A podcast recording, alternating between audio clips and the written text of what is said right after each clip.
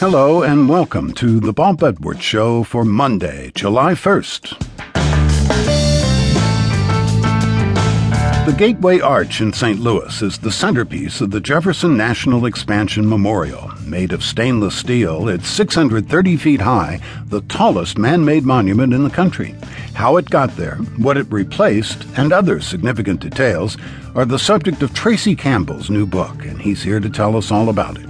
And later in the hour, we'll hear music from singer-songwriter Cheyenne Marie Mize, described by the New York Times as tough, dreamy, cloudy sky country and chamber pop with a rare voice, sweet without being cloying.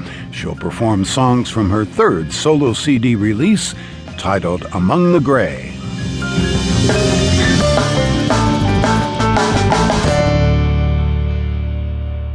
The Gateway Arch in St. Louis is one of the few memorials in the United States that honors not a person or a specific event, but an idea, westward expansion.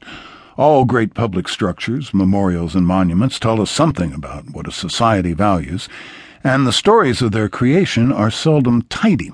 The smooth, serene lines of the arch belie the monument's tumultuous history, a history that includes ruthless businessmen, election stealing, the destruction of historic buildings, and displacing whole neighborhoods.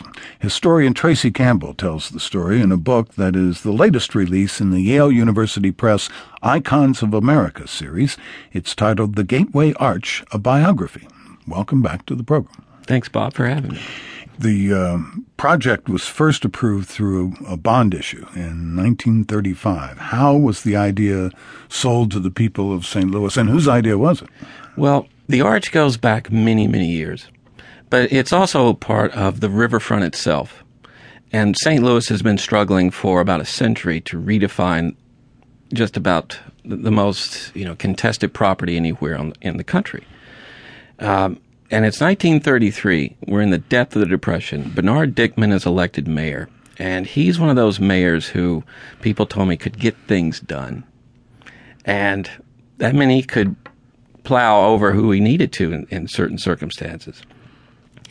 In 1935, he has this idea to create something called the Jefferson National Expansion Memorial Project, and it's to level about 40 square blocks of property along the St. Louis riverfront.